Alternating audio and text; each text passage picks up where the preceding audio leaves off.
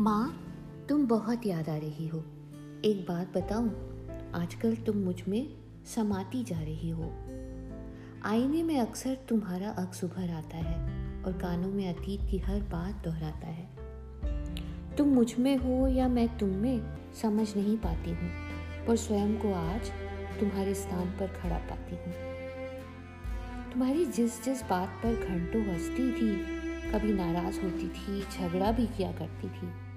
वही सब अब स्वयं करने लगे हूँ। अंतर केवल इतना है कि तब वक्ता थी और आज श्रोता बन गई हूँ।